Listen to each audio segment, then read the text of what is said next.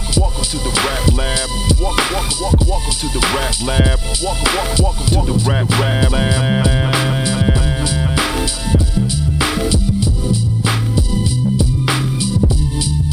Welcome to the rap lab. Welcome to the rap lab.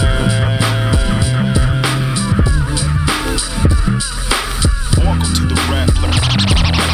Rap lab, rap lab, rap lab. Welcome, to the rap lab. Rap lab, rap lab, rap lab. Welcome to the rap lab. Rap lab, rap lab, rap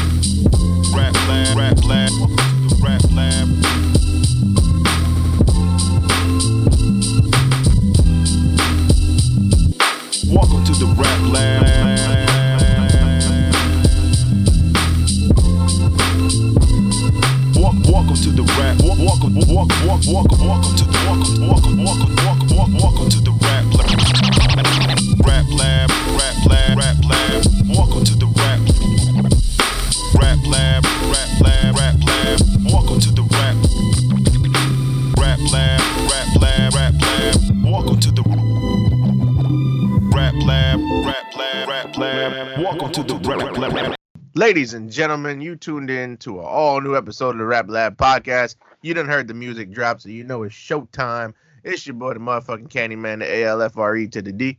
the one and only T.O. was the Dilly Yo. And it's your boy QG. And today's episode is going to be super duper fun for me. I mean, every episode that we record is fun. However, this one hits close to home. Just like QG got a rap father, I got a rap uncle. We going today we're gonna talk about the man who made him say uh, the man who showed us how to do that there. It's my country uncle, the icon, the legend himself, the Colonel, Master P. And don't forget the man who also asked you, you got a cigarette? Oh, come, come, come on, come on, come on. That that that that that, that, that couldn't wait. That that, that couldn't wait. And he also did the most impressive dance move we've ever seen. That thing looked like his shoulder was dislocated. That was very impressive. Yo, yo, y'all, y'all, y'all are foul for that. You know that. Nah, but but still, but still, I'm glad we got to talk about this guy. But, no, uh, no, no question about it, man. Yeah. No question. Uh, Ma- Percy, Mas- Master P, very influential, uh, pioneer. That man uh, opened doors, and we're going we're gonna talk about it all. So we're gonna get into it. Uh, fellas, y'all know how uh, Master P started out in the music business by any chance? oh, for sure. Um, one thing with uh, with Master P. Well, it actually, it really, really started out for him. Let's let's let's go back. You know, uh, Alfred, you could help us with this. Born in the Calliope Projects, is that the name? The Calliope Projects, which is uh, Calliope Projects. uh, for all the people in New Orleans. Yeah, shout outs to, to my people in New Orleans who listen to this. I, I fuck with y'all greatly and heavily, and I love y'all. Um, three housing projects in the third ward of New Orleans, Louisiana, USA. Um, the Melpomene, and all of these get shouted out in, in, in New Orleans artist rap songs from that time period. You have the Melpomene, the Magnolia, and the Calliope.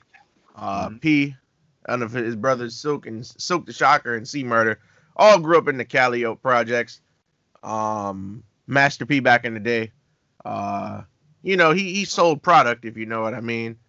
He's And, uh, the oldest out of five, out of five children. Yep, correct? oldest out of five kids. Uh, got out the hood by selling product, and uh, uh, when things got rough, because you know, uh, in New Orleans at the time, uh, it was a life accomplishment just to make it to the age of 21. So things was getting rough. So he decided to, his family decided to pack up, pack him, C Murder, and Silk the Shocker up after his uh, younger brother Kevin Miller got killed. Kevin Miller um, he talks about in a lot of his songs. And uh, yeah, his his uh, his mom packed him up and sent him to live with his grandma and grandpa in uh, Richmond, California, which is where Master P would start his uh, rap journey. Um, That's right. so if you listen to early Master P, like pre 96, it's a completely different sound. Um, and the way No Limit Records gets started, No Limit Records at first was a was a music store. Yes, Yes, it indeed. It started off, and you guys know how he got the money to start it out. Well, his, his grandfather died and um left him an inheritance money, and he And flipped ten thousand dollars. yep ten thousand dollars, and he flipped the inheritance money and opened No Limit Records, which was a uh, music retail store. So you know they sold tapes, CDs, and all that good stuff. And um, one thing that I found out through my research is that um, what Master P did, he used the store to sell his his his own independent tapes. And he the is- what was the mind of a psychopath? That was the first tape. That was the Yep. first. And um and that's actually smart because you own a business. You selling records. Let's see. This is and this is in 1991. So what was out in 91? Um you obviously you have uh NWA coming out with albums. You have Ice Cube coming out with albums. Um pretty sure he's got uh, you know stuff that happened before then like Eric B. Rakim, a couple LL Cool J tapes. So you have all these and then and Tupac's uh debut album. So you're carrying all these different you know, all these different albums, tapes, CDs, and, and whatnot from all these artists who will later go on to be recognized as legends. And then in a slick in a slick business minded move, and this goes to the type of person P is, because later on he gets to be known as a as a wise businessman, but he goes and he makes his own music and he's selling his tapes right alongside them. Isn't that something? But you know what the best part about it is? It went from selling out the trunk of his car to now owning a record store where you could just come to the shop and buy it. You know, he didn't have to just be out in the streets anymore. He had the business sense to know, okay, this is good, but let me take it to the next level and let me show you how independent money and independent business could really be flipped into something bigger. He had a bigger vision than just selling it out the trunk of his car. Oh, and uh, true. yeah, go ahead, Mac. And um, I was about to uh, piggyback. I said, yeah, and that vision came true because last. This is why we we we glad we talking about him because this man gave you the business aspects of the game. Like he is like he did it from scratch. He did it from his own vision, his own terms. So when you got a record label store, uh, what was it in '90 again, and of course you know your brother was killed. That also helps you like motivate. Hmm. All right. I'm gonna I'm gonna really elevate my career. My brother's gone, unfortunately. I got the record label store. I'm doing music. Now it's time to challenge myself. And And he to- released- yes, he did. opinion, I think he outdid himself as far as He- music goes. Yeah. He released two albums in 91. The Getaway Clean and uh, Mama's Bad Bad Boy. Boy. No, Which was I- released in I think 92. I think Mama's Bad Boy might have been in 92. That was 92. Yeah. Getaway Clean was 91. Mama's Bad Boy was 92. So he was working. He was pushing. And think about it, this man, this man is running his own retail store and still got time to make music and and, and push tapes out. But um wouldn't be surprised if he made a, a hidden studio in this store. I wouldn't be surprised. Yep. Oh, for sure. If y'all ever if y'all ever go on eBay and just look at the price of those early albums, not even on CD but on cassette, those Cassette cassettes, tape. those cassette tapes is going for over five hundred to a thousand dollars, still sealed in the plastic. That's how much them tapes cost on eBay? Yeah, because those tapes were rare. The only place you could have got them was that No Limit record store. And when he Wow. stopped doing that, them tapes went bye bye. I mean, they got re-released on CD, but I mean, those ain't worth much. Like we talking about the original, because what he used to do, he used to print them up, like the the the casing of the cassette. Um, they had like the logo of the store and all that other type of stuff on it. The CDs didn't Yeah. have that. Yeah, in the mid '90s, he was really pushing out those records. I, I didn't know about that until I really researched his biography and stuff because I first got into him in 1996, but I had no idea prior in the '90s he was he was in there with with with the other competition. Oh Yeah. yeah. wasn't easy. And um, you could trace his. Uh, you know, um, if you look it up, uh, he and E40 did a joint album together in that time period. It's the Bay, it's the I- Bay Area. I don't remember what the name of it is, but I will. Will matter of fact, because you know we all got Google machines here. The name Yeah. of it is slipping on me, but we'll we'll look it up for the listeners real quick. But um, yeah, P was out in the Bay heavy, repping hard. Uh, he was doing he was doing um he was doing songs with uh with Celly Cel and Richie Rich and all those people. The name oh, so the joint album they did uh together was called Thug Paper. Thug paper. Yeah. Okay. So He also had the he also had those compilation tapes. Was those names that you mentioned a part of it? The West Coast Bad Boys. Oh yeah, he did the West Coast Bad Boys and the Down South Hustlers, which we'll get into uh, in a little bit. However, um, when P was starting out in Richmond, California, he wasn't by himself though. Um, later on, this group would be just whittled down to three people, but at the at the time, it was a large group. Uh, every, his his rap group, True T R U. Oh yeah. And people may not know they were out way before Hoody Hoo. Like they were Well- really, really out there. Oh yeah. Um, they started in the Bay. Now everybody, if you think of True, um, yeah, like Max said, it's who uh, you you hear Hoody Hoo, and that's like their biggest hit. However, uh, they were a, a bigger group originally beyond just Masterpiece, P, Silk the Shocker, and C Murder. Uh, at one point, they had uh, Big Ed, Cali G, Chili Powder. I can't believe that's the actual name of a rapper. I love Uh, that name, Chili Powder. I like that name. uh, King King George, uh, the Milkman, and uh, his wife Sonya C. So even the man's wife was a rapper, which And uh, not she was one of the first artists signed to No Limit. yep, which uh, uh, QG we um we spoke a couple days ago.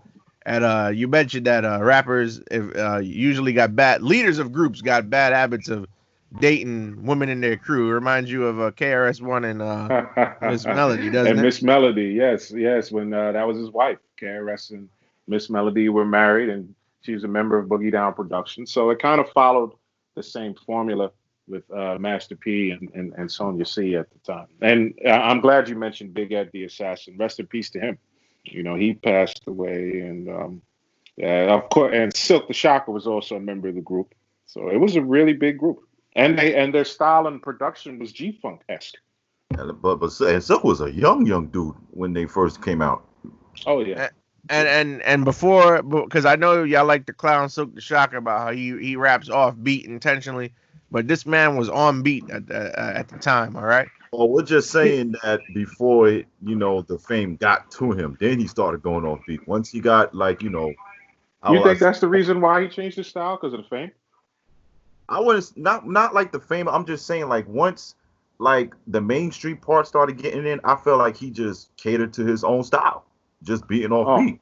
Oh, Unfortunately, because for I'm words, thinking. and it makes me laugh. But Well, I, well, well, I'm thinking because he was reading the dictionary and you know he was just reading it really fast and he was just trying. to- Reading the dictionary. Yeah, yeah, you know, thug love mixed with green. Hennessy stone ready to move it. What do you mean? Wait, wait, wait. What do you mean reading the dictionary? Well, yeah, I mean, I mean that's what he was doing, and you know he was also writing term papers and essays, and he was just trying to beat Twista's record in the Guinness Book of World Records. That's why he started rapping like that. well, anyway, we'll get to The Guinness Book of World Records. Wow. Shout out to Silk, aka the gourmet chef, who poured cereal in a bowl and said that's gourmet cooking. Yes, that that happened on MTV Cribs. Like, I can't forget it. But listen, that probably was the greatest bowl of cereal ever made. Oh, here we go. Yeah, yeah, yeah, yeah. Just pour Cheerios in a nice big bowl and you know pour milk in it, and then you're good. So, but but moving on to, to Master P. Let's continue. So so yeah, so uh so True comes out with uh, a couple albums that go under the radar. If you didn't live in the Bay Area, Richmond or Oakland, um, or Sacramento for that matter, you really wasn't gonna hear about it or or find the album. But uh their first album, Understanding the Criminal Mind, um You know what's funny? That fooled me because I thought, I thought um their first album was "Who's the Killer." Then I, then I remember what you just said. But yeah, Who's the Killer was after. yeah, But um, it's it's funny to me because if you look at the production credits, uh, Master P produces more than half of this album, Yes. and P Yes, was later on. P wasn't known for making beats, so this is interesting to me. Well, he also had EA Ski on there And Yeah, you had EA Ski, who's a Cali Cali producing yeah. legend. Yeah, legendary guy. And K. Lou also was part of the production.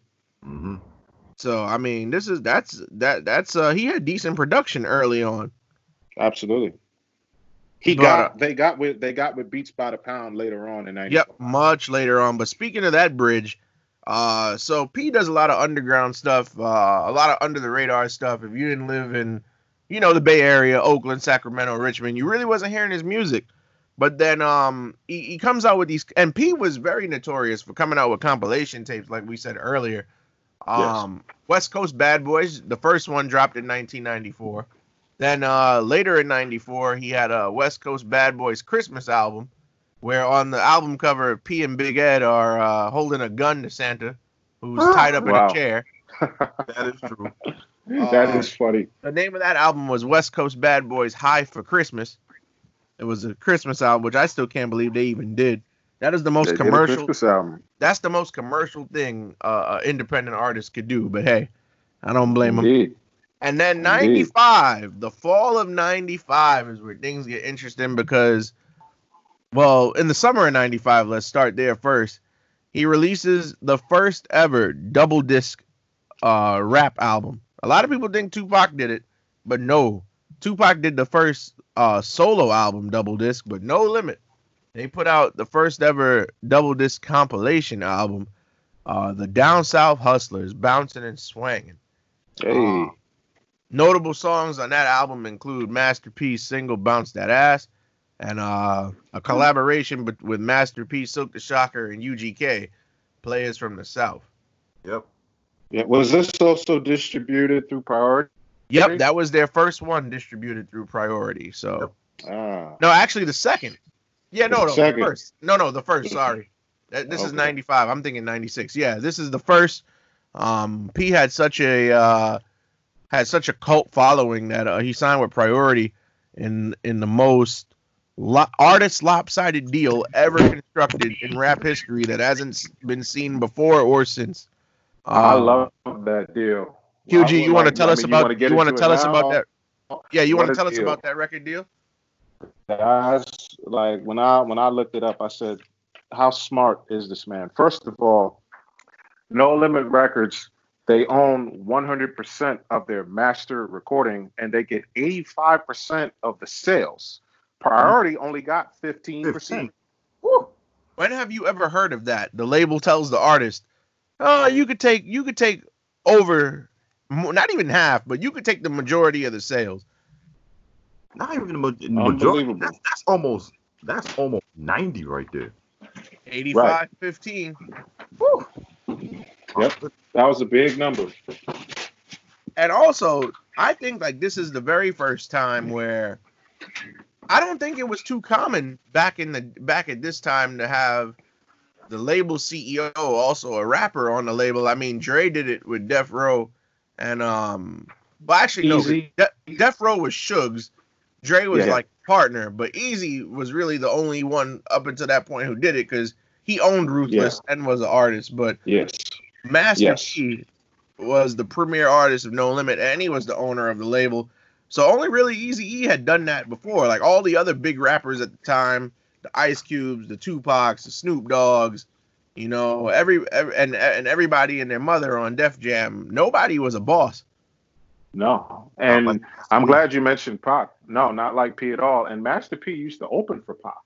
Yep, a lot of people don't know that. Back when P was in the, the Bay Area, Bay area. yep. he, he was he and C Murder and, and Silk would open for uh for Tupac uh when he toured uh the Bay. Yep. There's even an infamous picture. Uh, it's not a picture of them together. Tupac is walking by greeting fans, and you see P there in the background. Yeah. He was out there, man. Imagine if they would have got together around that time to do something. But Even though they would. Man, uh, we'll we'll get to that in a second because y'all know the song I'm gonna talk about. But um, yeah. So 1995, Down South Hustlers gets released, and then just a couple months later, the single that changed the world forever. So True releases. Oh, not even that. So True releases their third. Al- no, not yet. So True releases their third album in '95. Um, it's it's entitled True T R U E by the rap group TRU, and the song that that crossed over Master P from Richmond back to his home in New Orleans, uh, I'm Bout It Bout It is released. Ah, there you go. And uh, this song gets a lot of infamy because uh, Mia X is on the song and she records two verses and they play the two verses at the same time. She caught the Holy Ghost there in the studio. I got it. That's the only thing about that song. And you know, you can hear each verse clearly if you take one headphone out. Uh, the first verse is in the left, the second verse is in the right. But why play them at the same time? And people would, even though even though that was like jumbled up, people were still fucking with that song heavy. oh yeah, no, about it, about it. Especially, to my back. yeah, um, um, yeah, yeah, Matt, you can talk about it. No, it was quick quoting like the beginning. I will never tell my back. Nigga. it. It came out like that's part one. The way the song started, the way it built up that with the loud bass, it, it, it was like being in a horror movie. Uh, That's a- just how. and the That's the impact that it has. And the song was so much of a great song that he's like, "Fuck it, let's make a part two. Y'all ready for the national anthem? I started this body body. he sure did. Got it, got it. And uh, at this time, this is where he starts hooking up with with the production team Beats by the Pound, who from this point forward for like the next four years Well, would go on to produce every single song at no limit. Uh, much like Cash Money did Crosstown, uh, Master P never used any artists outside of who was on his label, which was which you didn't really see much at the time. Like let's see, 90, 95. So you have big, you have look at all the the the, the album, the great albums at, at the time period and preceding. So you have Nas's Illmatic, uh, Wu Tang. Well, Wu Tang used mainly uh, the RZA, so they don't count. But you have um, Nas's Illmatic. Uh, obviously, Tupac released several albums, and like all the and all these artists putting out albums, with the exception of like if you was on Death Row where Dre or Daz produced everything, um, all like every song was was almost entirely produced by a different producer at the time. And then you and then you come up to No Limit and they they got their own team. They're not using anybody who's outside the team, which I found Yeah. kind of different in strategy. Whereas you know, producer. Yep. Whereas you know, Death Row had two, only two producers at the time. Wu Tang only used their guy, but of course, you know, Wu Tang doesn't own their own label, but he is like, nah, I got my guys. And, and and if you look at the members of the group, I mean, you had KLC, you had Moby D, Craig B, Odell, and uh, there was some other members there that um, Carlos that aren't with CeeLo the group. Stevens. Yeah, Carlos CeeLo Stevens. They, there's a guy. there- There's Elvin Presley and Richard Weber and DJ Don Juan. They were all part of Beats by the Pound. It's like they And, have uh, 50 members. and it's at this time where you know, after the success of I'm About It, About It, P realizes, yo, like there's plenty of rappers out here in the Bay. Let me go back home and and put my city on the map. So he goes back to New Orleans, uh, in the midst of in the midst of going back to New Orleans. You know, Chili Powder and King George. And, and all everybody in, in TRU minus Big Ed, uh, all stay behind in Cali. They're no longer rapping with P. And you know, P takes no limit to the South. And this is where things really, really get interesting because April 1996, uh, and now you hey, This is when I. This is when I first heard him. This is when I first. and, and, y- and y'all and y'all and y'all know if there's a hook on a song that has to be sung, I'm gonna sing it because you know, Mr. no. Ice Cream Man, Ah, Mr. Ice Cream Man, Mr. Ice Cream Man. Master Peter Ice Cream Man. Oh. ah.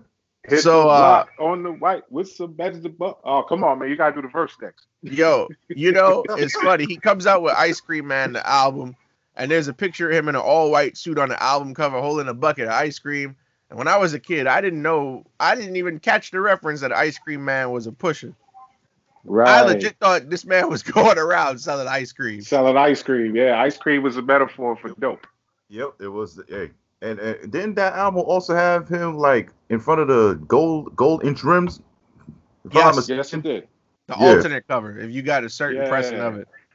Yeah, Um, that's the cover. I that's the cover I have. I have that cover. and uh the ice cream man that would be the uh the last time you would hear p uh, for a long time, represent uh, Richmond, because he did have some Bay Area sound and references to the Bay in in in that album. Um, but for the most part, he was a down south artist. After that, um, yeah, he wouldn't rep Richmond again until uh 2000 when he got on Snoop Dogg's Laylo. But uh, right, where right. he where where he where he says Richmond, California is where I be, but he wasn't in Richmond for years. But you know, and uh, at at this time, uh, he gets into a feud with Yukmouth from the Luniz because Yukmouth claims that uh he was the ice cream man, but I never heard Yukmouth ever say anything about being the ice cream man. What about y'all? I don't remember that that. was a long-standing war, man. I, I, I- I didn't really hear Yukmouth or the Luniz mention anything about being ice cream or selling ice cream, but Yukmouth just kept going on records, doing diss songs. Master P never really called Yukmouth out by name, but he responded with saying, you know, all you haters and player haters out there, and saying, you know, all this stuff. He didn't mention Yukmouth by name, which was kind of smart. Yep. But um so yeah, Master P is doing this thing and then 1996 starts off what is a tremendous run of just great business. Uh, of course, he has the 85-15 deal with Priority again we mentioned and that's in the era and even still today, rappers really don't get uh possession of their master tapes. He got 100% of them and 1996 starts it all. Um you got P's album, you got Silk the Shockers first album, you got Kane and Abel's album. So like is he he starts he starts getting real busy. Um Yep. Flash to 1997, which is like the breakout year. And um you got again, you got P's album Ghetto D, which we'll touch on in a minute. Um 1997 also brings West Coast Bad Boys 2, which is very notable because as y'all have heard before, he take he flips the beat. Well, actually he combines beats. I don't know how how P did this, but he he had the the the Tupac tribute record that he did, and he combined the Hail Mary and Ambitions as a rider beat and flowed over it. And to this day, I don't understand how he merged those two beats together. I don't know how he did that. That's something different. Yep.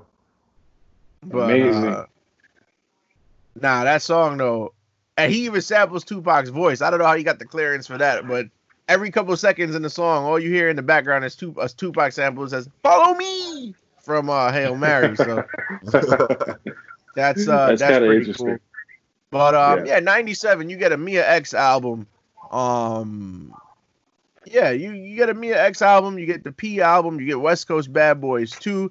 You get the next True album, which really started to catapult them as a group, True to the Game, which was also two discs. Uh, Yes. back in that period where uh, I think 96, 97 is safe to say it's the double disc era. Yeah, because Biggie did it. Biggie did Pac it, did Bone it. Thugs did it, Yeah, it it was double CDs coming out of the woodwork. And people was buying. And a lot of people, this is what people don't know. Um, if you was a rapper and you released a double CD, um, you you had to sell half the units to go platinum because what what the RIAA, the Recording in, uh, Industry Association of America, did, uh, they counted the album as two albums because you know Yes. one for each disc. So technically, Yes. if you only sold five hundred thousand copies, you were considered platinum. Yep. Yep. So You sure were. and um, yeah, so so P was doing great business. 1997, uh, he appeared. He he and Mia X got Foxy Brown to uh get on a song and do "Party Don't Stop," which was uh I Which- just realized Ghetto D had a lot of a lot of Silk the Shocker uh features. You would have thought it was like the joint album between those two. I mean that is I'm glad brother. you. I'm glad you guys mentioned about the East Coast uh, connection as well, because Mac, you could touch on this. What did Jay Z say on one of them records? I'm down south, Master P, body body shit. He was on the radar. People paid attention to, to what he was doing. He got a lot of love in New York. I can attest to that because my older brother is a big Master P fan, and around that time And he let was me tell you listening to it. Body Body 2 was played a lot. Yeah, it was They played radio, the music a video. It was played a lot. Yep, and Body Body 2 was on Ice Cream Man. So P is really getting up there. But 1997, he dropped out of his own personal discography solo. He drops what many people consider to be his best album in Ghetto D. Um, And Ghetto D, which uh, he originally wanted to call the album Ghetto Dope, but Priority said they couldn't market that. And the original album cover was supposed to be a uh, a crackhead smoking a pipe, and that image montage that actually became the cover um, was in a cloud coming from the pipe. But the original album artwork is in the booklet of the CD, so I find that very interesting. Two hundred and sixty thousand copies in the first week, and it's certified triple platinum. Amazing. And based on one song alone, which Al you mentioned in the beginning. Make him say, oh, Oh, man. na na na na Al, na na na. Please tell us you wasn't doing that dance move with the running up with the knees and sticking your chest out and all I that. was, because doing you know, I'm the you? colonel Oh, of the motherfucking tank. You'll have the big things, we have the big back. Oh man, don't get me started. Soldiers that and video was fire. That Bro, was they, fire. they was playing basketball in the video and dunking and oh man, it was just it was great. And, you guys um, want to hear a joke about that song? Go ahead. Uh, he was nominated for MTV uh, Video Music Award. Do you guys know who he lost to? Who? Get jiggy with it. Da, da, da, da, da, Yep, da. he Or no, lost to Wait, Will wait, Smith. wait, He wait, wait, lost- wait, he wait, wait, lost wait, to wait, wait, Will wait, Smith. wait, wait, wait, wait, wait, wait, wait, wait, wait. Yeah, yeah. Get jiggy The- with it. One, the, the it won. The Colonel lost to the Fresh Prince. Yes, for best rap video, he lost to Will Smith. Get jiggy with it. What awards was this? The s- The MTV, the Video Music Awards, the VMAs. why? How? I mean, MTV. I mean, I get Will Smith. I, I get mean, Will Smith all- as an icon in life, but And, and the album and the album sold a lot of units. He sold five million with, with that album. That's Yeah. probably another reason why. By the way, um, can someone tell me the last verse? What the hell was Mystikal saying? I have no idea. you know, and I forgot to touch on that because you know, in uh late '96, early no, in '97 he signs Mystikal, and uh Mystikal dropped the album in '97 for No Limit, and that was a game changer too. Uh, the, the Mystikal has the distinction of being the only person on No Limit who didn't have a deal through Priority. He was on. J- I don't know how Pete did it, but uh, Mystikal uh, was on Jive. Yep. He was the only one that wasn't on Priority, which I find uh, to be P, Actually, no. P, he was one of two because Skull Duggery was on penalty. But go ahead. P, P, P went to school for business. This man knows. bu- He had an athletic scholarship at a To the university, University of Houston, yes, sir. and he got he got out of that and decided to go study business. Well, yeah, his um his scholarship got revoked because he had a knee injury, so he couldn't play Mm. basketball no more. That's what happened to him. But we'll get to the basketball in a in a little while. But Oh yeah, yeah, yeah. Oh yeah, yeah, yeah. He broke a record with that. oh, stop it. But um, but yeah, so Ghetto D comes out, make him say uhs all over the place, even though goddamn Will, I how the yo, I, What, Uh, bro? in the words of Alfred, that don't sit well with me. that don't sit well with me. Like we should put that on a T-shirt, by the way.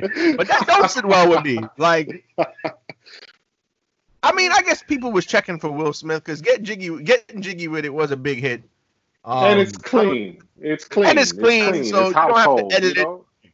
Yeah. all, ma- ma- come to think of it, not to get off topic here, but all the Will, Smith, I don't think I ever heard Will Smith curse in a rap song ever. Will, Will has never really cursed. You know what I mean? And again, what did you say earlier about Master P with Ghetto D, Ghetto Dope? Compare that to what Will was doing. You know, it was kind of hard to kind of it was hard to win an, an award with that. Well, Will Smith is the was the role mo- was trying to be the role model of rap, I guess. Yep. That was Bill Cosby's favorite rapper. Maybe because they was both from Philly. But Philadelphia, stand up. But uh, we we ain't talking about Philadelphia right now. The focus is on New Orleans, Louisiana, USA, my man. But uh, so what came out? What came out after Ghetto D? So after Ghetto D, um, so let's talk about the uh the True to the Game album real quick. It came out before Ghetto D, but it's still uh it's still seminal because the song "We No Limit Soldiers," I thought I told you, dropped. So oh, that's where you got it from. we no limit soldiers. I thought I told you. Uh-huh. Uh, that and oh, and also, and now this is the thing.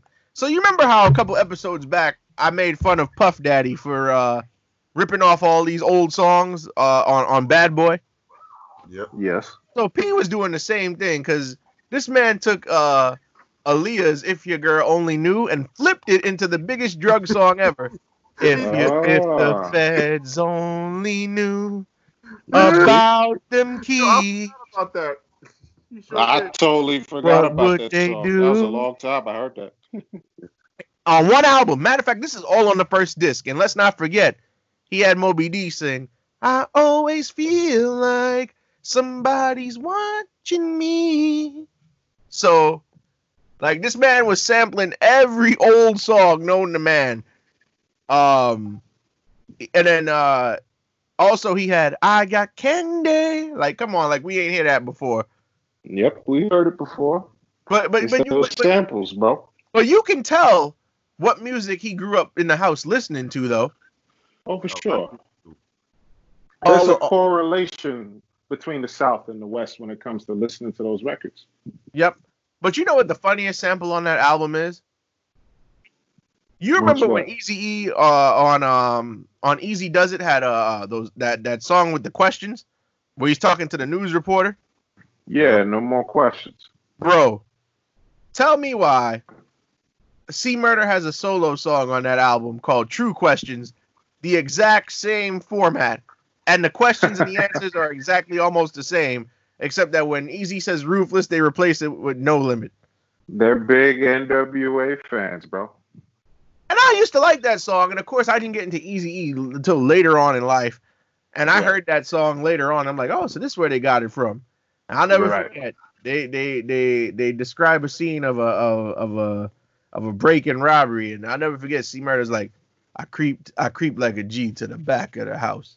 And then I listened to I listened to the Eazy version and hear the exact same line, and I'm like, God damn it. But that wouldn't be the first time No Limit rips Ruthless off. Which brings us to in 1998, amid all the success, all the platinum albums, 98 is like really like the the landmark year of No Limit. Uh, 28 albums released, 24 of them either gold or platinum. And, And and, and, and, and, and you know, I'm glad you brought up the number 24. You know why, don't you? Kobe. Nope. Do you know how many people you paid? Oh my goodness. You going back By to that. buying all them 24, no limit. Yes, I bought a lot of people on No Limit. The cars, the house, the jewelry. Yes, yes. Go back and check the episodes, the 90s. 1996 versus 1998. You can hear about every Everything last No full Limit album. I bought that year. Hey, you know what year that came out? All right, then. Perfect. Oh my goodness, that's a trip down. That's in the archive, folks. Go go, go listen to that. If you want to. But continue, continue. But um, P P at this time is also getting into the movie business. Um, 19, here's the thing: 1997, um, uh, late 97, leading up to 98. P stars in the first hip hop biopic ever, which he produced himself. I'm about it, the movie. Hey. You know what's smart about P? A lot of people don't know this. P uses reference from his songs or albums as part of the movies. Yes, A lot of people don't catch that. and uh, who can forget the "I'm About It" soundtrack?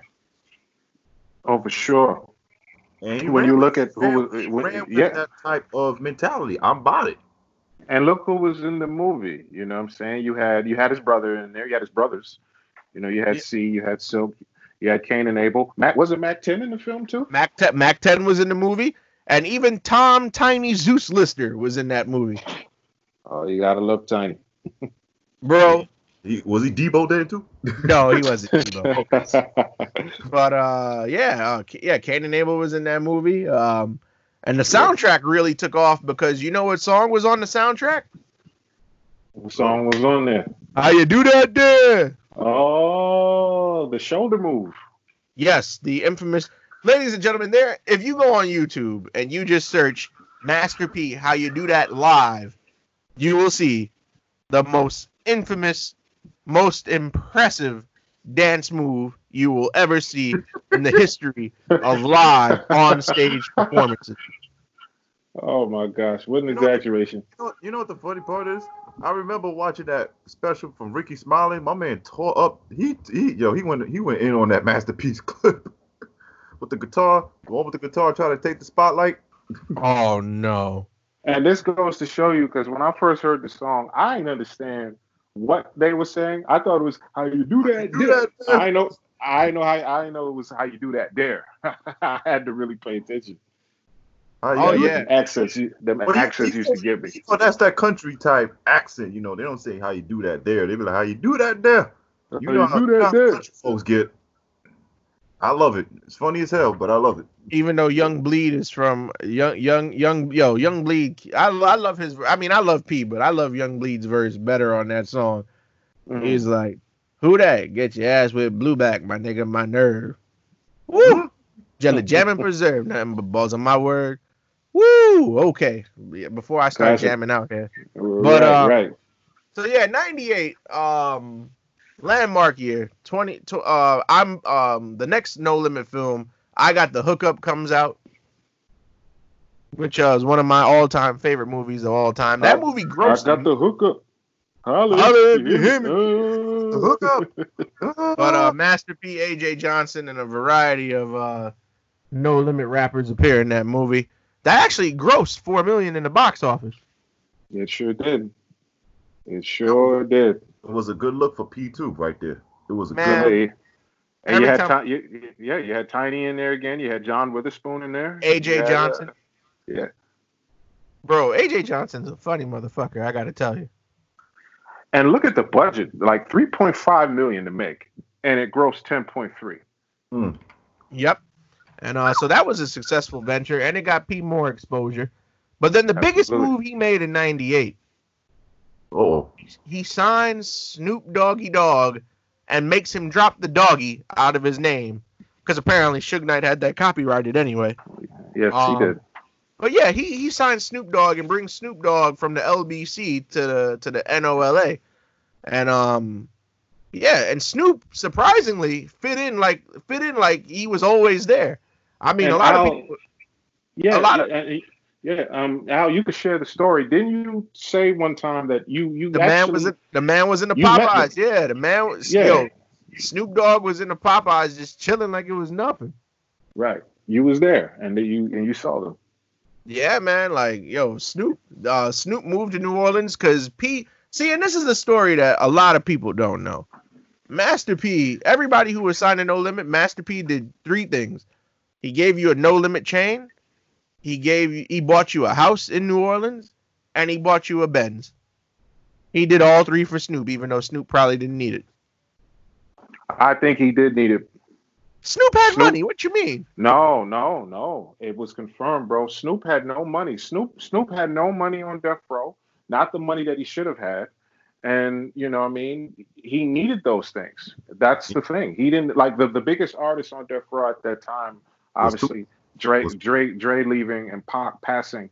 You had Snoop, and Snoop was not getting the money. So that's the thing. He needed those things from Well, yeah, at that 'cause time. Snoop- and, Snoop and, was- to be technically, and to be technically honest, that the Doggfather album didn't really catch up. Even though people praise it, but if you really look at it from a money standpoint, it, it didn't really like sell Yeah. out because it was a lot going on in '96, especially with the death of Tupac.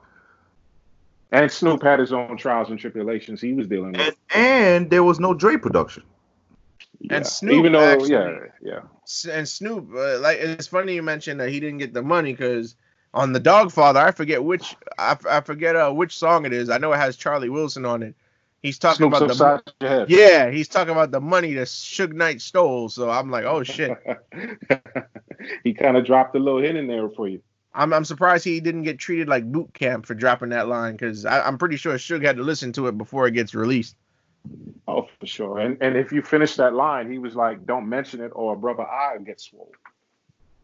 But um, yeah, I yeah. So he signed Snoop Dogg. Snoop Dogg will pers. Snoop Dogg has gone on interviews and said that, and I quote, "Master P saved my life." Sure did. Uh, I know he has a, a dedicated. And can you imagine? Because we're talking about one of the biggest rappers in the world in in time at this point, and you got Snoop Dogg on, and and and let's talk about No Limit album covers for a second. Them album covers were some of the flashiest, most out, most outlandish album covers you ever seen, and like they're heavily photoshopped. And all the photoshops. Oh my god. And then here you got Snoop Dogg, and they make a they make a no limit uh um style album cover for him. He's sitting in a chair surrounded by two pit bulls and a mansion you know in what the those are? You know the technique for those, right? Talk to me. It was pen and pixel graphics. Yes, that's that was the name of the company. That's what they were doing. Yes, it was all about. They were very comic book based influence. That's why they did those covers like that. Those covers were hot. And you know, yeah, every every every Oh. southern label at the time, well, every everywhere in New Orleans used them because Cash Money used them too. Yes, But Cash Money's album covers weren't nowhere near as as flashy or or as outlandish as uh fire. as No yeah, Limit. you always got fire. You got Fire. fire on the Cash Money side. Always, I don't know. I guess I guess Birdman had a fascination with fire. you probably did. Even even in their, you realize that at, at that time period, all the um, with the exception of Ha, and back that ass up, all the Cash Money uh music videos had fire in them. oh my god, They were the hot boys. They- Fire. they were the hot boys for real. Even Ju- even Uh, Juvenile, I got that fire. I got that fire. Like, and you see them on the top of a project building, engulfed in flames. Yep. Yo, they they must have they must have they must have needed at least three or four permits to do those videos. But um, getting back to P, so it's funny though. We bring up Snoop Dogg, but a lot of people didn't like that uh album. The game is to be sold, not to be told. The albums were good. I mean, it was different for Snoop. It was a different sound, different formula. So, you know, now the he- people he's- he's going away- He's going away from G Funk and rapping the bounce. And uh, Right. for those of y'all who know me personally, that intro might sound a little familiar. You know what I mean? Oh, oh, yeah, sure it does. Like the one with the news, no limits. But uh yeah, man. So but but but Snoop drops uh, Mystikal has another album in 98. Um and it's very funny because uh Snoop Dogg brought over Charlie Wilson to do a couple of songs on No Limit. Uh he so could you imagine Mystikal and Charlie Wilson on a, on the same song before then? Mm-mm. very interesting. Very interesting. Yeah, that the song Ghetto Fabulous with Mystikal Snoop Dogg and Charlie Wilson. And then also uh he brings up uh Charlie Wilson again on Mia X's album in 98 Mama Drama. So um but it was but Snoop wasn't on the song. It was just Mia X and Charlie Wilson on What You Wanna Do. Mama Mia now. You're really having fun with this singing, aren't you? It's Yeah, you can't keep running in and out of my life. What you wanna do? Come Oh, on, man. I told you I'm I'm the Nate Dogg of this podcast, man. If there is a hook to be sung in a rap song, I'ma sing that shit. You know that. Well, you said what you want to do. What you need to do is stop singing. You know you you got jokes, fam. You got jokes. Yes, yes. But uh also in 98, of course, we mentioned I got the hookup. The I got the hookup soundtrack uh was, was on there. Um soak Silk the Shocker, Charge It to the Game. Like all Oh. these hits. Um Oh. you and you know um T.O.'s cousin Mystikal went off. It ain't my fault. Did I do that? His cousin Mystikal. but uh, you because you know anybody who I'm got glad- dread, anybody who got dreads or that type of hairstyle is related to T.O. Obviously. No, the And they're loud. people may say that Silk is the worst rapper, but Charge It to the Game sold millions. It went Millions. They did. It did. Then then you had uh oh and then my And- favorite song on Charge It to the Game. favorite posse cut, No Limit Soldier, because I don't know what the hell Silk the Shocker was doing that first verse. Yo, man, but oh, my favorite song on Charge It to the Game. Like, what the hell? My favorite song on Charge It to the Game, because you know nobody was checking for Destiny's Child until P put them on. You know, they was like, people always talking about Yeah, he goes again with the hook. you're a soldier. Uh, now, see, I you're don't doing it wrong. care what they always say. Just be straight with me. Hold on, wait for it. Uh-huh. Woo-woo. But, no, uh, they shouldn't have waited for it. And that's another sample to an old school song. Yeah, they was So when sampling did- them old school songs heavy. So when Wow. did when did that, so so uh, in '98 too? Didn't didn't MP the Last Don come out? Oh boy. Master P's quote unquote retirement album. He said, Yo, that's it, folks. I'm done. I want to focus strictly on the business. He puts out MP The Last Don, which again is a double disc, following the trend at rap at the time. You a big name rapper, you putting out two CDs worth of material. And that's his highest selling to date. Well, you know- yeah, because that's the phenomenon when a, when an artist that everybody loves or everybody's fucking with says, "Yo, I'm done. This is gonna be my last album." Of course, people gonna buy it. Jay Z. Yep, Jay Z did it with the Black album.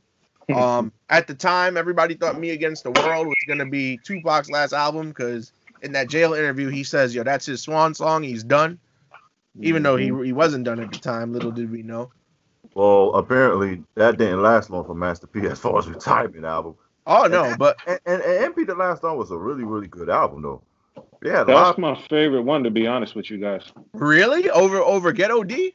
Oh yeah, yeah, yeah. I mean, Most yeah, to make them to make them say uh remixes on there, but I'm not looking at that remix. I'm looking at um the ghetto got me trapped. I'm looking at um the songs he got, especially the joint with UGK. He got the joint with um with E40. oh yeah, get your paper, and uh, also the song with C Murder on the second disc. Ghetto got me crazy. What is Don't more forget is to like. get it going with That song was great. Oh yeah, the Yeah, song with yeah, Bone that's Thugs, right. yeah. It's P and Bone, nigga. Uh, we that till we on. dead and gone. Nigga. So Chris, is that Mas- is that P Bone? That's P Bone. Oh, okay. For those of y'all who don't know, uh, when you work with Bone Thugs, you remember Bone Thugs. yeah, according, according to QG, if you work with Bone Thugs, you remember a Bone, a Bone Thugs. So there's That's Pac right. Bone, Biggie Bone, and P Bone. We should do an episode dedicated to that one day. Oh, I will- oh, this is gonna be fun. But uh, Fortunately, so so I guess Ice Cube is Cube Bone, huh? Oh yeah, Cube Bone, Mariah Bone, Phil Collins Bone, all all these. Phil Collins Bone. bro. And you could quote that one of the because because Layzie Bone said that. Layzie said it. Layzie did say it. He said we he said we kicked it with Phil Bone. I called T.O. right away. I said, I told I you so. that. Yo, I, had to look at it. I said, no, he did not just say that. told you so, man. Wow. Oh, But uh, also in '98, um, you got C Murder's first album drops. Wait, but wait, Um, but wait, before we get that, this is what I was talking about how Master P is so smart because he also released a short film of MP the Last Don himself. Yes, Yes, went he along the did. There was a film. was Wasn't a he film. trying to? Uh, wasn't he trying to impersonate a mobster Yes, he was supposed to be a With a- mafia with- boss. The with a- movie is with a terrible accent? The movie is 38 minutes in length. I liked it, but uh, Uh, well, people pe- people will say I'm biased for liking it, but oh, biased. stop it. But yeah, that that, that I liked his Italian accent. Oh no, What you mean? Oh no! that was terrible. And for those who want to hear P's Italian accent, he actually does it on Snoop Dogg's album, uh, The Last Meal. You've been good He to me. also, So I'm gonna be good to you. He also did it on on the last Don. He did it on a skit. Listen, I, I I- I like that. I like that P Italian accent. All right. I Italian. Italian. I you hear him? But you Steve uh, Harvey all of a sudden? no, no, sir. But uh, but yeah. So '98, uh, we got a Mia X album, we got a Snoop album, we got a P album, we got a C Murder album, we got a Mystikal album, we got a soul. We get we get blessed with a Soulja Slim album, which to this day, uh, is one of my all-time favorites. Not just in No Limit, but rap in and of itself. Um, we get and then we get albums from like all every soldier known to man. We get albums from Big Ed. We get albums from Mac. Yo, free my man's Mac. He didn't do it. Um, He we didn't get do it. album- we yes. We Wait, get, wait, wait, wait, wait, wait, wait, wait, wait, wait, wait, wait, wait. What you mean free Mac? He's on the phone right now. Oh no. Uh, anyway, Of course he didn't do it. He's right there. anyway, um, we get albums from Magic, Fiend, Kane and Abel, um, the Gambino family, the Prime Suspects, like just, just, just everybody. Like, who didn't have an album on No Limit in '98? Skull Duggery. We get an album from, like, just Kane and Abel. everybody. Like, if they Yep. was on, if they were signed to No Limit, like, they probably had an album in '98. So when you look at No Limit, when we was talking about '98, they flooded 1998. They were working. Yeah, ain't that so, Alfred? Yeah, and you, you know what's funny though? Like if you were to buy any of the No Limit CDs, and this just goes back to the Master P being the shrewd businessman that he is, every No Limit album had endless advertisements for upcoming projects in them. Mm-hmm. And a lot of Even- labels followed that formula too. Even so to the point that he advertised stuff that never came to fruition.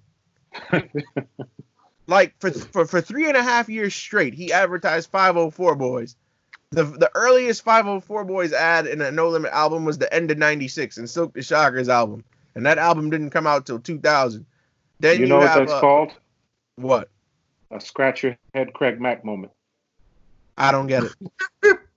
Matt gets it. If you remember the interview on Yo MTV Raps with Ah, where where Puffy Craig- talk about Craig Mack is working on a working on his second Right. album, and he scratches his head and looks up at the camera with the most with the most memorable expression on his face, and you can tell So he wanted to say something. Right. So that's it right there.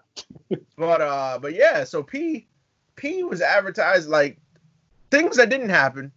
Um, that I remember seeing in those No Limit albums, the Tank Dogs album. The Tank Dogs was supposed to be a group comprised of uh C Murder, Fiend, Mac, and Snoop Dogg. If that album would have dropped, woo, Yeah, That- the true tank dogs. Yep. that album and they did like maybe two songs together their whole time there, but that album cover that that album cover that they had in the advertisement looked fire. Um, if you follow us on Rap Lab Pod on Instagram, I might we might just post that up, you know. But uh, yeah, so we had the, the Tank Dogs album, um, uh, West Coast Bad Boy, no, not West Coast Bad Boys. Um, the the third incarnation of um Down South Hustlers was supposed to be released. Album cover had them on a yacht on a boat for whatever reason. So oh, is that why you want to do that? no, sir, I wanted. Yeah. So for those of y'all who know me, you I want to go on a yacht boat, huh? I used to rap at one time, and I wanted to film a, a music video on a yacht pouring champagne into the ocean, but only because that's what P did on How You Do That there, and I thought that was the coolest shit ever at the time. But um, but yeah, so he advertised like if you had an upcoming project on No Limit, you was gonna get advertised heavy. And also look at the look at the track listings, right? Almost every No Limit album, no matter who the artist was, um, you had about 25 features on the album, all mainly comprised of other No Limit artists. It even They got so bad. marketing. It even got so bad to the point of when you saw a No Limit album cover on the side, it would say featuring and list every artist who had a feature on that album. Yeah, pretty much. I mean, the marketing strategy of No Limit, second to none. Like the way that they were, especially artists who you never would have thought would have been rappers, who never would have probably made it on any other labels. P was able to take homegrown talent and other talent that he saw and nurture them, and he taught them how to be their own businessmen and women, which is more important than anything.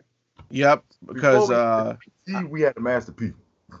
I don't think on any other label you would have got a full blooded or or a Gambino family or a Sons of Funk album. Exactly. Exactly. But um, yeah, so he's chugging along, and it's crazy because like you pick up C Murder first album, um, um, what was that? Life or Death, for example, and um, you look at the album cover, and on the side it says featuring Master P, Silk the Shocker, UGK, Kane and Abel, Mac, and I'm just like, yo, like you gonna give us the whole? Mackie whole came out with an album, Mac? Mackie came out Oh with an my album. god, Mac, M A C, not M A C K. Stop that. We Well, we he just cut off the K because he don't. No, I mean he cut off the K because he don't want people hitting on him for money. So that's why he changed it. So, Oh, okay. very smart. And Very like smart. T.O. like T.O. said earlier, every No Limit album had like deep posse cuts. And those posse cuts, like that's all to go back to the business. Like each album had a song where you got like 12 different artists on it.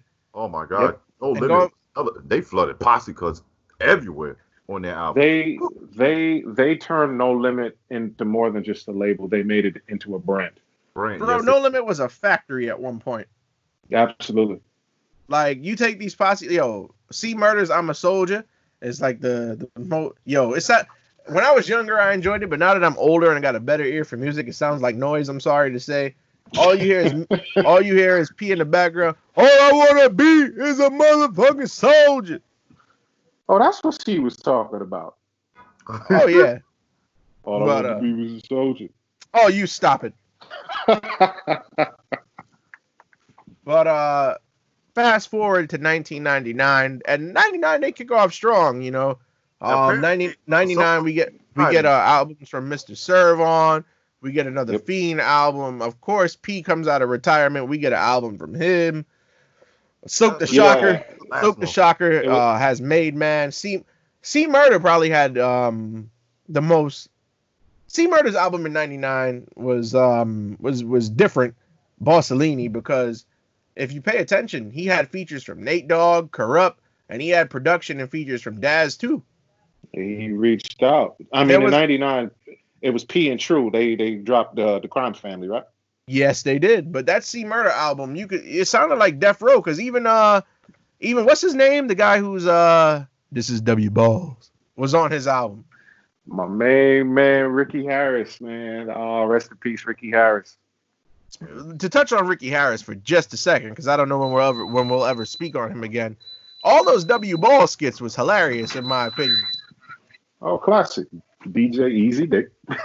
My favorite one is on the Murder Was the Case soundtrack on 21 Jump Street. He's like, "This is DJ Easy Dick," and uh, we got Dick all up, all up in your ear. And then, and, and then when he started taking the phone calls, the dude calls in, and uh, the DJ's talking to him. He's like, "I can't hear you." This shit is hilarious. But um, but also 1999 also starts the downfall of No Limit. Um, one of the main reasons why No Limit starts to crumble is because now Master P is doing things that he wants to do. Um, in 1999, he famously played for the Charlotte Hornets in the National Basketball Association. What's so funny? What's so funny? So, so, so, Oh, so basically, in- in- basically, in a nutshell, ladies and gentlemen, congratulations to him for for doing something that no other uh, rapper was ever really able to do. But picture this in your mind, ladies and gentlemen. He's on the bench. He gets off the bench, shoots a shot, uh, sits back down, drinks his Gatorade, and the game's over. Let, let, let's not. Hey, hey, hey, hey. He made that shot, okay? yes, he made the shot. Of course he did. One of the most impressive moments in basketball history. Like literally, I in his mean- first NBA game, he gets off the bench. He goes in for like two seconds, takes one shot. The shot goes in, and then when the other team immediately calls timeout, he's he doesn't go back in for the rest of the game. Yep, that was it. Hey, he Just went one for one. And it, but how interesting? How you have a contract with two different NBA teams?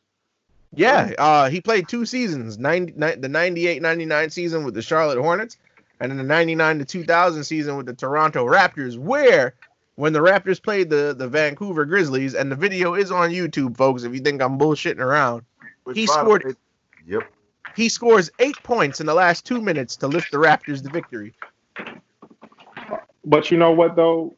The, the greatest part about that is, ladies and gentlemen, not only did he score eight points, he did it using an Xbox controller. Wait, uh, Xbox controller. Oh, thank you. Yes, yes, yes. He did, he used it. He was he was playing Xbox, and then he you know he scored the eight points. It's a creative player mode, ladies and gentlemen. It Oh, you stop it! history. You stop it! Stop it! Stop it! Stop hating! Look at all these haters. Like, come on, stop it. But um, so yeah, so P in this around this time, he's in the NBA, uh, doing this thing, try you know, making it, trying to make it in the league, and uh, also at this time, he he winds up uh in in, a, in another genre that's close to my heart, professional wrestling. Oh, He get he gets on WCW Monday Nitro. here And he, we C go. Murder, and Silk the Shocker. They perform Hoody Hoo live on Monday Nitro on a wrestling show, folks. Yes, they did. And Master P got into a feud with the legendary Curt Hennig. And You're listen, missing something important. wait. The worst moment for me as a kid was Oh, to see Curt, was P gets out of the limo, and you know the announcers are hyping it up. Oh my God, it's Master P. He's on Nitro. And he comes out of the limo, and Curt Hennig walks up to him. For those of you who may not who may not watch wrestling, uh, Curt Hennig, aka Mr. Perfect, uh, walks up to Master P, sees Master P, daps him up, is like, "Hey, Master P, I'm a huge fan. Uh, it, it'll mean so much to me if you could autograph this CD." P autographs the CD and gives it to him, and this son of a bitch, Curt Hennig, I don't think he's a son of a bitch no more, but at the time I did. Cracks the CD, throws it on the ground, and stomps on it. You did the right thing. Good for you, Curt. Do you know how offended I was at the time? Oh man, how funny was that? And and and, and, and then and then Pete looked like he want to fight. He jumps in, then he, he's jumping up into the Oh, don't don't, don't forget don't forget don't forget the infamous line. You want beef, cowboy? You want beef? and all of this is on the WWE network for those of y'all who have it. But Didn't um, they get booed, Alfred? and Master and this is the thing they put Master P with Rey Mysterio They put him with Konnan, and he and and he was supposed to be. They were supposed to be cheered, and they got booed. because and then they made it a music thing because Curt Hennig formed a country music group, and the country music group fought the No Limit Soldiers on pay per view. I like NASCAR racing. I like I like NASCAR racing. country. I like country girls. I like Willie Nelson. But don't forget And about don't Pearl. Forget about Pearl. There's only one thing that I hate. That Is I this hate. a bunch of bunch crap? of crap. I hate rap. I hate rap. That was great. That was fantastic. You know they actually played that on country music radio stations, I, I love it. That was awesome. and then rightfully so, Turner got rid of it because uh, they claimed it to be a racist song. Oh no, it's not. But um, oh, and the most memorable moment of that whole shtick was Silk the Shocker's birthday party on WCW Monday Nitro. Oh no. Oh lord, that So- was funny. Oh. Here's the funny thing: so Oh Lord. they having a birthday party, and it's Masterpiece, P, Silk the Shocker, C Murder, Soulja Slim, Rey Mysterio, Konnan, and a bunch of like you know of Master P's entourage. They're in the ring. They got a big ass birthday cake, and Curt Hennig comes down and says he's got a gift, a gift for Silk the Shocker, who he calls Seth. I don't understand how you mix up Silk the Shocker with Seth. I like that. Seth the Shocker. Stop it. So he pulls out a cowboy hat and gives it to Silk the Shocker. And you know, I got to do this in the Silk the Shocker voice. Silk the Shocker responds to him after he gets the cowboy hat. He's like, you know, this is what I always wanted. I always wanted to be a cowboy. And See, he's reading the dictionary again. oh, stop it. And he stomps on the hat.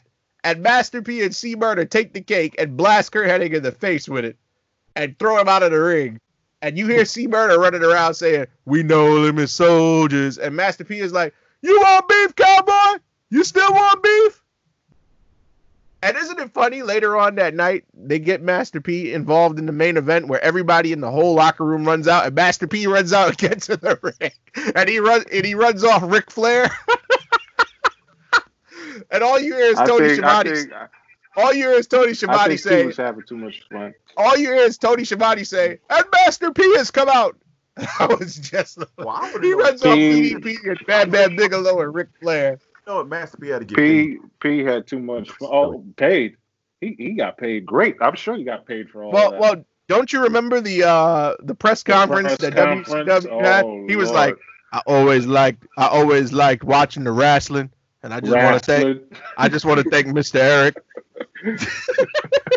and then, and then you hear me, and then before P comes out, you hear me, Gene Okerlund, going down the hits. He's like, he's known for such hits such as "I Miss My Homies," and just to hear me, Gene, say some shit like, that. Because Mean Gene has no idea what he's talking about. he's got such hits as "I Miss My Homies." Uh, rest in peace. Eugene. Oh, But uh, in the midst, Oh, in the yeah, midst look. of Pete trying to make the NBA and become somebody in wrestling, his empire crumbles. And in a lot of interviews, you hear the artists detail why they left, and it was just like they felt like Pete didn't care. So in night in, in the summer of 1999, uh, Mystikal, who was a big cash cow for him, Mystikal, Fiend, Mr. Serv-On, Mia X, um, Skull Duggery, even Beats by the Pound, the production team, which uh, made every single hit for uh, for Master P and No Limit Records up until that point, they all leave. So I truly felt that was a real downfall for No Limit when they lost their original production style. Oh yeah, because it, it changed greatly, and we'll get into that in a second. But uh, even guys who had been with him since the very beginning, back in the Richmond days, Big Ed left too. Yep. So all he was left with after that mass exodus was, of course, Silk and C Murder. They would never leave him. Um, Snoop Dogg was still around because he had a contract. Some people, I've heard some people telling me that they, they think Snoop would have left too if he had got the chance. I don't know how true that is, but I don't think he would have left. but um, Snoop sticks around, Magic sticks around, Mac sticks around, and no, not T.O. Of And, uh, course he did. Of course he stuck around. Oh, Mac- here we go. Mac stuck around, and um, the artist who had my arguably my favorite album cover on No Limit, Mercedes, stuck around. Uh huh. And why is that your favorite album cover, fool? Bro, that that's my favorite album cover. Uh right? huh. It had nothing to do with the music. You see? What do you mean it had nothing to do with the music? Yeah, nothing to do with the music. Everybody knows why you like that Mercedes album cover. It's the same reason why a lot of people like Trina's first album cover. We'll we'll we'll put it on the Instagram. But uh but uh, yeah, so he has a mass exodus. All these artists leaves, and then his next album where he comes out of ret- and I guess he felt he had to come out of retirement because when everybody you had leaves, you don't have really no more n- much music to put out. So you Yeah, got to right. come out of retirement. and keep and That's right. to the year before that, ooh, and uh he comes out with only god can judge me which is a so-so album but he had production from, from jermaine dupri on that album could you imagine that that was a downfall. but uh and then I let's not yeah, let's man. not let's not forget the single him and jermaine dupri there's actually a music video to this song called the ballers i i like platinum i like gold but real niggas don't spend money on hoes and the funny part is he still had pe- he still had Mystikal on the album despite that he was leaving. yeah I got Mystikal a did one question for song you. I- Yeah, go ahead. I, I got a question for you. Track number seven, uh, Mac. It was you, Nas, and Sons of Funk. How was that? That was not a yo. It's not the same song where uh Nas um th- where played his movies. yeah nas spit a verse and he word played every single no limit film at the time so that I that know was you cool. enjoyed that, Al. You enjoyed that. Oh, oh, of course. Anytime people show love to the Colonel and the lineage, they got that, that's why that's why I fucked with Nas. Mm. But um But also in 99 um one big highlight, my favorite one of my favorite movies of all time, we y'all keep quoting that goddamn cigarette. Hot Boys came out. where, uh, and that that that actually uh, furthered the beef with uh Cash Money cuz you know, we already knew who the Hot Boys was and y'all come out That's- with you a know, I'm movie. glad you mentioned that because I always felt that was a a stab at Cash Money because I'm like, why? Would I thought that was a shot. And look who the Hot Boys was: Silk the Shocker and Snoop Dogg. C Murder, they C Murder, Mystikal. Mystikal? And you know what's funny? The way that that film plays out. I mean, I know y'all y'all panic, but Silk the Shocker actually did a decent job. And that's my girl. That's my girl, LaShawn Farrell. She didn't do it. no, he did not. You, Stop. you call that a decent job? That movie was good. Especially the way they all got killed in the end when they was in that warehouse. The way that they, the way that their bodies twisted and turned when Clifton Powell was shooting them. Yo, why is Clifton Powell in every rap produced movie? because he's You gotta love Clifton Powell. he's Clifton, man. Powell, Clifton Powell doesn't discriminate. That's the thing. Clifton Powell was in that. He was in another No Limit film, Lockdown. Like, come on. Yeah, and P was in lockdown too, wasn't Yes, he was. Uh, he? Uh, he, and he shanked Yeah. the guy on the basketball court, and that's what started the riot in the prison yard. uh, Shouldn't do it. That's my girl. That's my girl, LaShawn Farrell. She didn't do it. Oh, let's not forget, Gary Busey was the detective. Gary Busey. Yes, Gary Busey. Weirdest person ever to look at. But then we get to the year 2000, and by this point, you know, nobody really checking for P like that outside of his hardcore I, fans. I think another downfall around that time is because of Cash Money. well, yeah, Cash Money started to blow up. Yeah, yeah, that that momentum was just getting way too high. Once that rival was happening, I think Cash Money was starting to become more into the uh not want to say impact, but more into the the sales and the streams, and you know they was making the name as well. But even though you had the rivalry between Cash Money and No Limit, it's like when a lot of people left, and then Cash Money started coming on, people are drawing their attention now to Cash Money, especially one of the biggest um questionable songs. I always ask questions, by the way, uh, Juvenile. But, uh, But isn't it funny? Isn't it funny though? Because we talked about the Source Awards before, and in this particular Source Awards, they gave Master P a Lifetime Achievement Award, and he shouted out Cash Money when he when he won. And you see the Cash Money group in the crowd. You guys remember that? They put their hands up, showing love, and you know I thought that was a good look, but. You didn't see the main people from Cash Money give it up. You know what I'm saying? You didn't see Birdman, Wayne, and those guys do that but he did shout them out when he won the award. And you know what's crazy? Um, when when both labels were hot, only one artist, only two artists ever crossed over. Um, uh, Mac appeared on a BG song on the original Chopper City, but that was it. Good But for you, Mac. Oh my goodness, I, you know I got to stop bringing Mac up. But anyway, um, but like after the labels, after No Limit was done in popularity and the Hot Boys were done on Cash Money, all of a sudden you got BG and C Murder collaborating quite frequently. Yep. Finally. Yeah, man. Uh, I know they dropped that song in 05. I know y'all have heard of me. My, And I'm C Murder. Because they were up for like, you know, unfortunately serving time for crimes they committed. So it Yeah, like, man. it was like and, um, let's just try to make amends, you know, from this particular company I was with. You know, I was with Cash Money, you was No Limit. So let's just like squash it. and up I- until the point where so And it, it almost felt to me like as if like their life was done because they had a lot of they had a lot of years for time. Especially Oh yeah. Uh, BG's currently in the bib right now. Weapons charge. C Murder got life for a murder. Um, but He didn't He- do it. I he did. I don't think he did it. The, the, somebody no, somebody went to the cops, the NOPD, and was like, "Yo, I did it," and they just told him, "All right, have a nice day," and sent him home.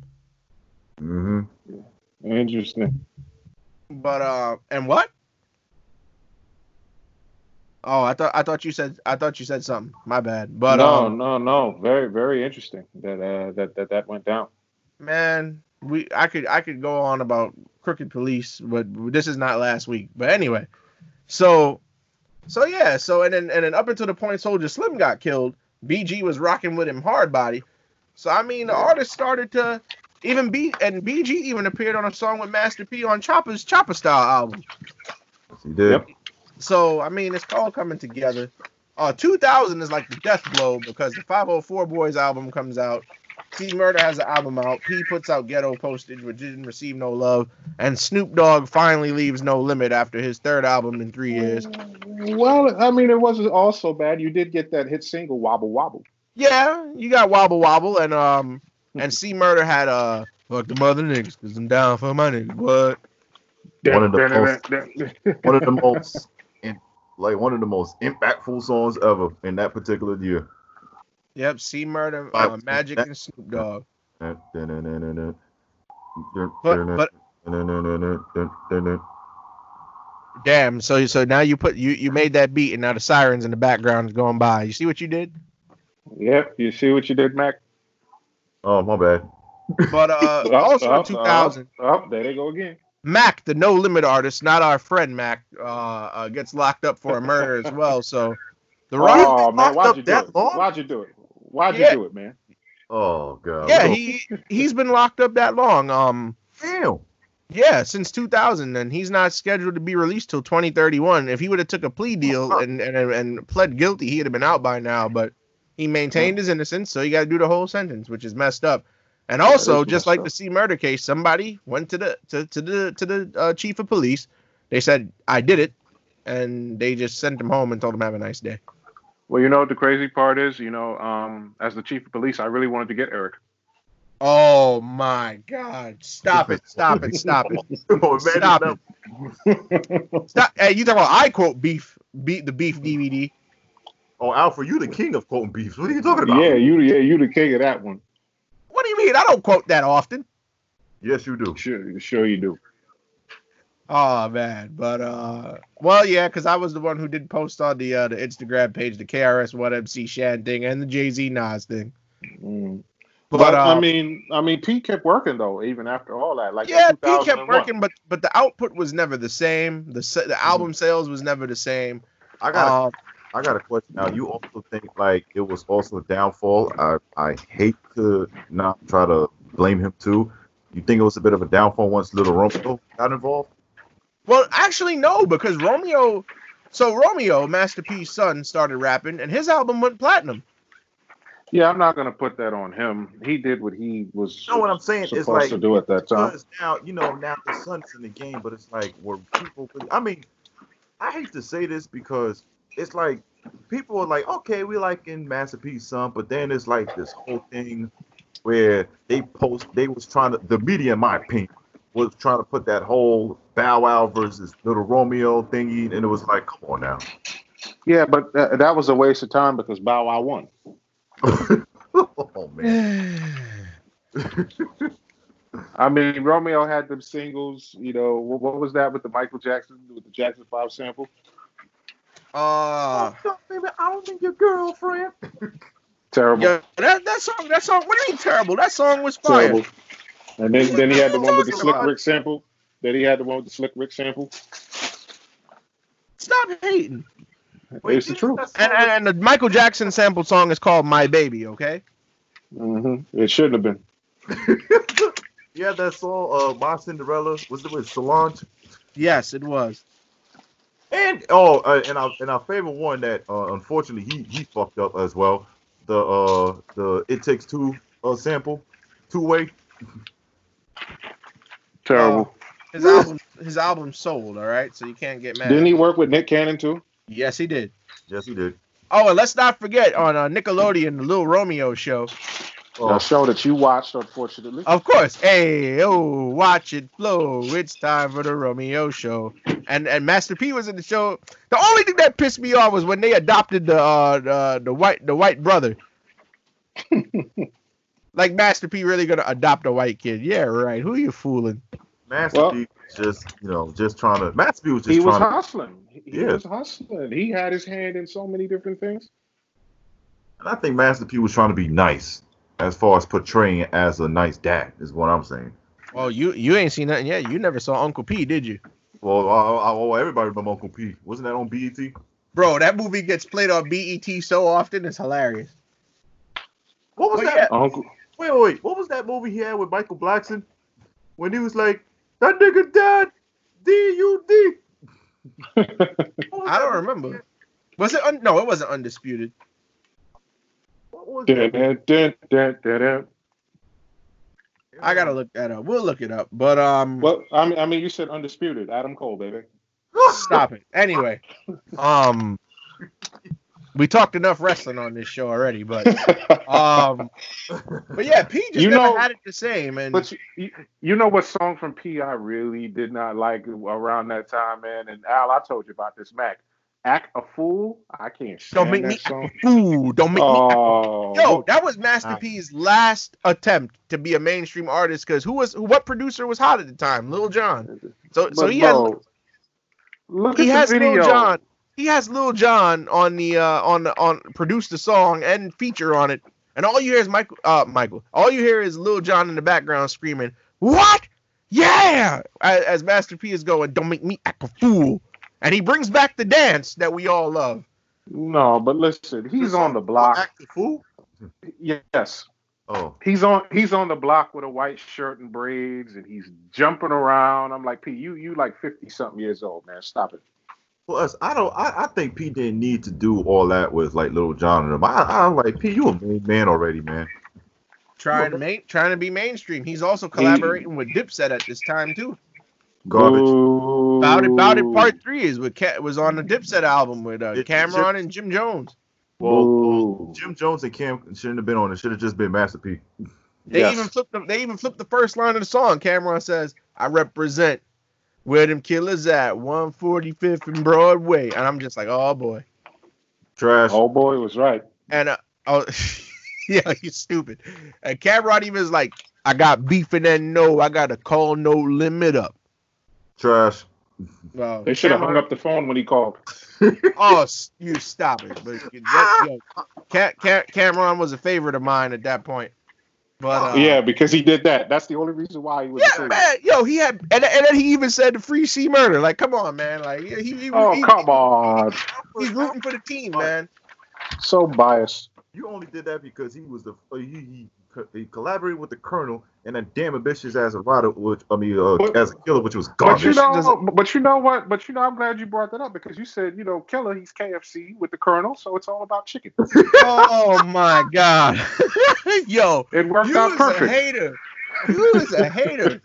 Oh, and then in Yeah, this time period, also, Colonel. we can't forget your favorite masterpiece song that samples LL Cool J. I need dubs. That is not my favorite. I LL should have sued. Dubs. I only got He a should few have sued. I only got a few ma- uh, favorite masterpiece on. By the, by the part two, and the ghetto's trying to kill me. That's where it stands. Right? You don't like make him say, huh? I mean, I like make them say "uh," but that's not not my favorite masterpiece song. I need dubs. trash. And then the last memorable Master P moment of his rap career came on an episode of uh, Rap City where 50 Cent was on there a couple weeks, and he said Master P don't. Something happened where with, with with the beef between well not beef but like the the competition between 50 Cent and Kanye, and then 50 Cent said something to the effect of Master P don't sell records no more, and who just happened to walk out right as he said that? Master P. And man, P responded to it. They had a conversation. You know, and little uh, and, and uh, little uh, does everybody know, but Master P paid for 50 Cent first tour. Yes, he did. A lot of people don't know that. Yo, Master P paid for a lot of people first tour. He paid for Destiny Child's first tour too. Well, like like you said, Master P was a businessman, It's- and Master P self. Oh, I, I, I, I'm sorry. The phone is ringing. Um, hello. Um, No Limit Studios.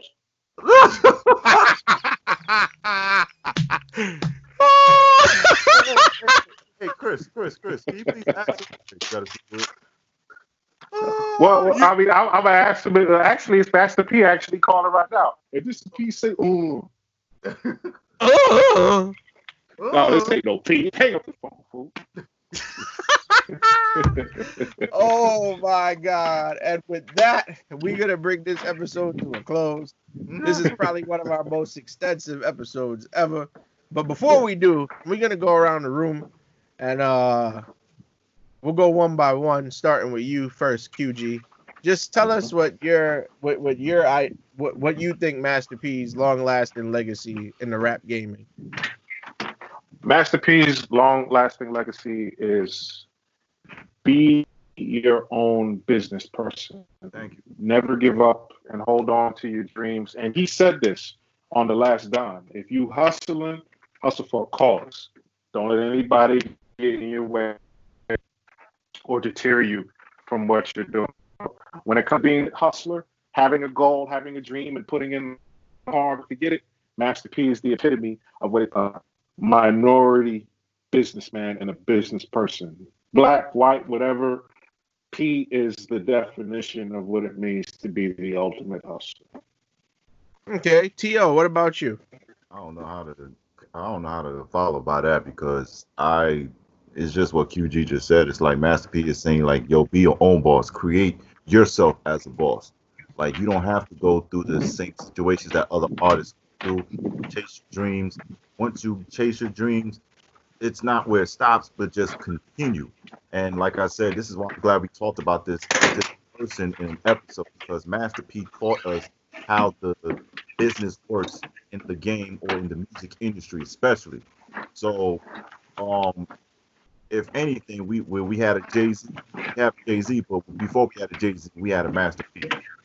so as far as business wise i will actually so be t- particularly honest i will actually try to go up to him one day and ask him like yo how does this work to me i think he's the perfect candidate because he showed that true ambition of being your own hustler and your own boss. And why I think, despite that we get on him about his lyrics, he is one of the most impactful artists ever to grace hip hop history. And I think he deserves his dues no matter what.